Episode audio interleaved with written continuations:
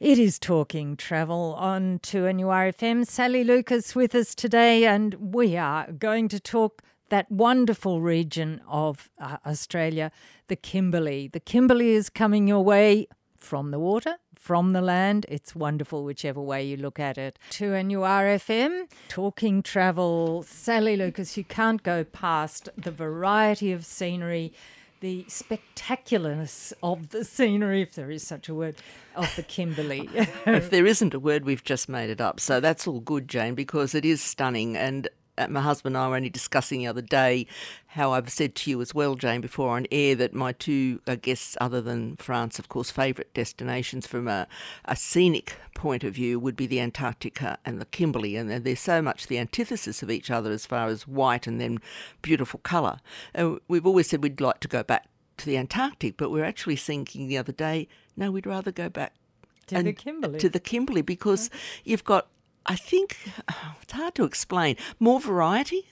Mm-hmm. I mean, mm-hmm. you, like you've got your, your art, you've got your wildlife, you've got the, the spectacular scenery on land and on sea with the horizontal falls and with Mitchell Falls, King George Falls. You know, it's it really is spectacular. And when you do these cruises along the Kimberley, most of them have the most wonderful resident um, people on board who you know, go through everything as far as the history, the art, the wonderful wildlife you're going to see. And I can always remember the guy we had with us, like, he could spot a bird so far away before I had any idea it was even there, you know, and he'd say, up there, there's such and such. Look here, because they're just so attuned to spotting where the wildlife is and pointing it out to you, so you just don't miss out on anything. So it's it's a fabulous way if you've not done the cruise. That is a fabulous way of doing it. A lot of people, of course, the grey nomads, they like to go for months on end and just just tour the whole area. Um, but obviously, not everyone has that amount of time. So you know, you can spend as much time as you want in in just just the Kimberley if you went down to the Pilbara and, you know, up, up around Kununurra and all that area as well. I mean, the Kimberley is such a huge, huge area to cover. But certainly, like Broome, I guess, is your gateway. Once just this sleepy little little village, and of course now it's it's it's still small by comparison, but it's very vibrant, very cosmopolitan. You know, it, it's an interesting place in itself.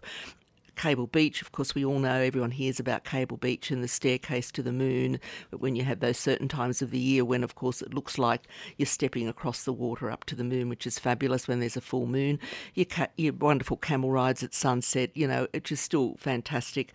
You've got the old Chinatown part of Broome, and then you've got Gantheaume Point, which is where the um, fossilised imprints of the dinosaurs are. So they weren't just in Queensland, of course, they were everywhere.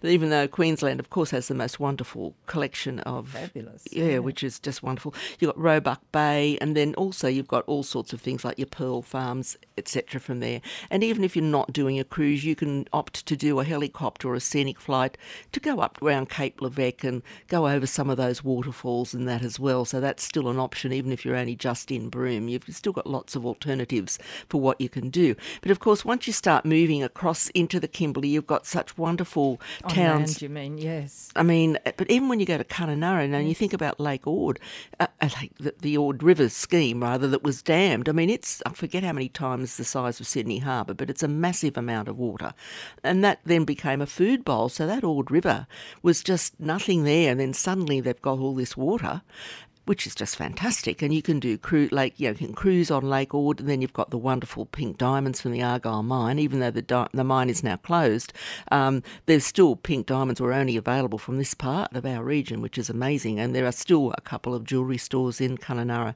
that sell them. But even out of Kununurra itself, you know, you, you go to the Bungle, you know, the um, Warren, not the Warren Bungles, the Bungles, the uh, Purnululu National Park, which again you can drive in and camp in there or stay in there or again, if you haven't got time, you can do a wonderful scenic flight over them, which I think you need to do anyway because it's it is so scenic that you don't get the idea of these wonderful dome shapes that look like they've got stripes on them like beehives until you're above them. And then the escarpment you fly over to get there, this wonderful long escarpment that just looks like a wave curling over before you get there. Like uh, the scenery is breathtaking. So if you've never got up that way, there is just so much to explore and so much to do.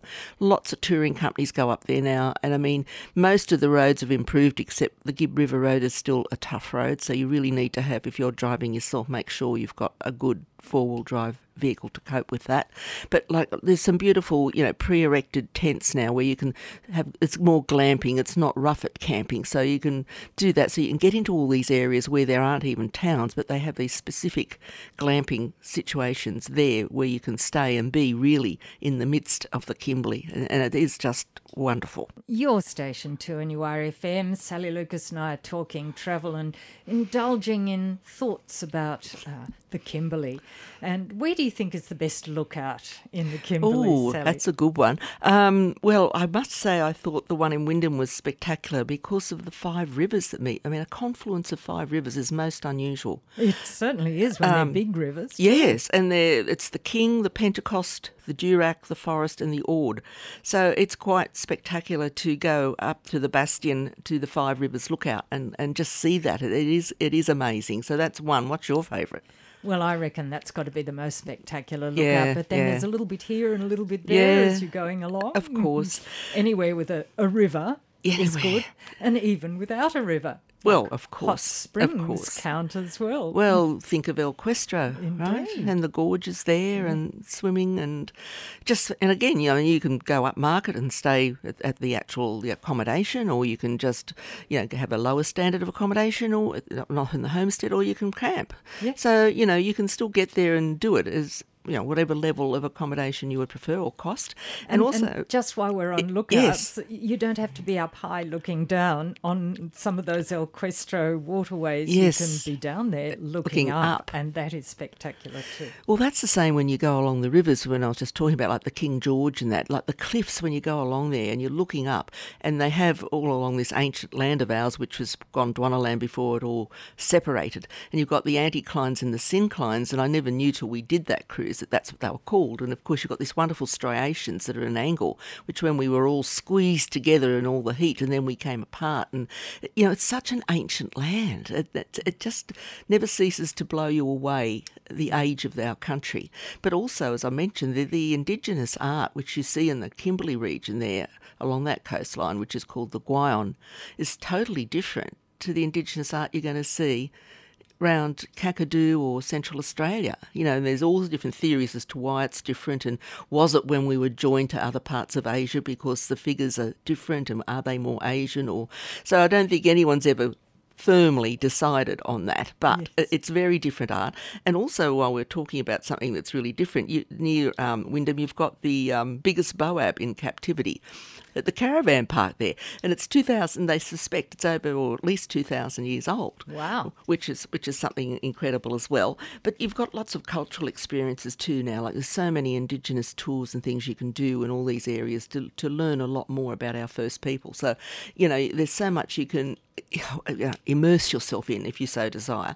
Um, your temperatures too, you've got to consider when you think is the better time to go. But if you're wanting to do or experience like the horizontal falls, Montgomery Reef, and all those areas, it's good after the wet because there's just so much water. Whereas you go on the dry, you're not going to see those spectacular waterfalls. So keep that in mind. That even though the dry, of course, no rain, etc. You know, so it, it, you're getting all that. Warm days, cool nights, sort of slightly coolish if you like. But summer season, November to April, you're going to get less people that because people don't want to go when it's hot. You will get occasional tropical rain, but you're going to see spectacular bird and wildlife around because of the waterways being so full. So it's up to you to do a bit of a balance there. You just don't want to be there in cyclone time, of course, but um, always be aware of that. But the Aboriginal cultures, they have their own seasons as well. They divide our the seasons into six, so it's really interesting. The, the, if you look at their, you can look it up, and it's really quite interesting to look at their seasonal clock and work out what they consider to be the best seasons as well. And also, they have an enormous amount of festivals throughout the area. So you can always be up there in the northwest. And I know when our son James was based in Kununurra, the Ord Valley Muster was one of the biggest events they had there. And he got his uh, bus license so he could ferry people backwards and forwards because uh, they have 30 events over 10 days, you know, with music, food, art, culture, everything that Kimberley has to offer. So that's always great. And that's um, in May each year. It's available. So next year you'll be looking around about the 13th to the 22nd of May. Um, but then also you've got different other experiences in the Karijini National Park.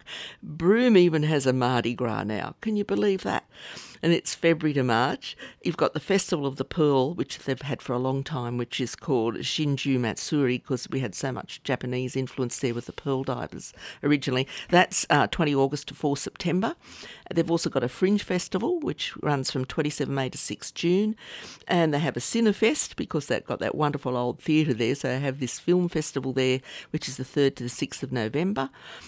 26 to 28 August, they've got a Taste of Broome, which is multi arts, cuisine, culture based event. So, yeah, there's lots of things happening over there. And in sports, you've got the Gibb Mountain Bike Challenge. That would be a challenge in May. Ord River Dragon Boat Marathon in Kununurra. That would be fun. And in Broome, you've got a billfish classic, so a swimming, uh, swimming, a fishing classic, which is 24 to 27 July, and then they have a triathlon at Cable Beach, 19 to 21 August. So look, there's lots of things happening up there, but of course you've got all sorts of other smaller festivals, art, photographic. Even the little museum at Broome is just chock full of such interesting history and information. So, you know, as I said, there's so much you can immerse yourself in. It's up to you as to how much you want or not want to do, but you can certainly fill your time in. Your days are full. 2NURFM. Sally Lucas and I are talking travel. Sally, it's hot deals time. What's there at the moment? Well, it's not what I'd call a hot deal, but it's a great, great, um, I think, expedition cruising experience because we've been talking a little bit about the Kimberley today, but this isn't the Kimberley, even though, of course, we know we can cruise there. But Coral Expeditions are now starting to cruise our Great Southern Ocean, which we've not had the opportunity to do before. So I think that's fantastic now that you can cross or traverse the iconic Great Australian Bight mm. and, um, yes, and take you across to Western Australia. So they've got some really interesting voyages. There's a 13 night in November this year where you're heading across the all the iconic national parks uh, along the south coast, the archipelago of the Recherche, uh, remote breeding grounds of sea lions, um, Shearwater Bay, just yeah, then you end up at um, Hamelin Bay in the Margaret River region as well. So that is, is, wonderful. October, November departures this year and October next year. They've got some excellent ones, of course, doing Tasmania, where again you're getting into these wonderful areas that only small vessels can get into, and there's no roads. Again, we're talking about expedition cruising, but at a lovely level. Mm. Um, and there's some wonderful things there, which include you actually doing some treks and hikes as well once you go ashore. Um, and they're from Hobart, January and February 2023 and January 24.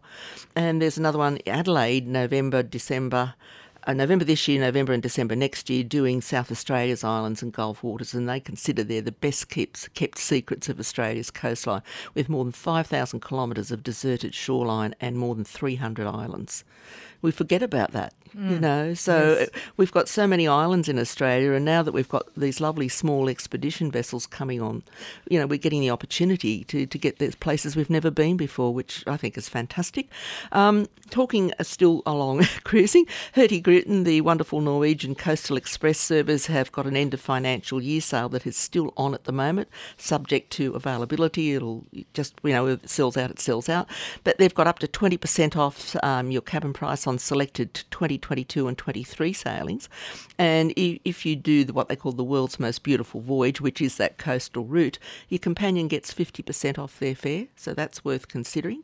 Um, and also, just with Japan opening up, all Nippon Airways have come out with some really good promotional airfares to get you to Japan if you're interested.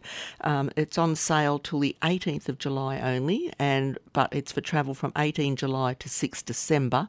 There are a couple of blackout periods in September, October, because obviously autumn and it's the busy time of year, like cherry blossoms. But some really, really good fares there. Um, and also on the go tours have got their fab, they do this nearly every year now, their famous two for one Africa sale. So it hasn't happened for the last two years, but of course you can do this two for one sale where you, you actually can buy buy one get one free and all that sort of thing, and tours of Kenya and Tanzania, etc., which is really quite fantastic. And there's some great packages as well at the moment to Fiji if you're ready to get to some warm weather. Mm-hmm today is not warm. It might be sunny, but it's not warm. and there's some fabulous packages there to various resorts in Fiji available at the moment as well. Uh, those sales end around the 15th of July, though, for those deals. And also for looking at Europe, um, Backroads Touring have also got their 2023 tours at 2022 prices, uh, as long as you book by 3 August. Plenty there in the bag. So Plenty thank- there. Thank you, Sally Lucas. Thanks, Jane. Thanks for listening to this podcast from 2NURFM at the University of Newcastle. You'll find them all at 2NURFM.com.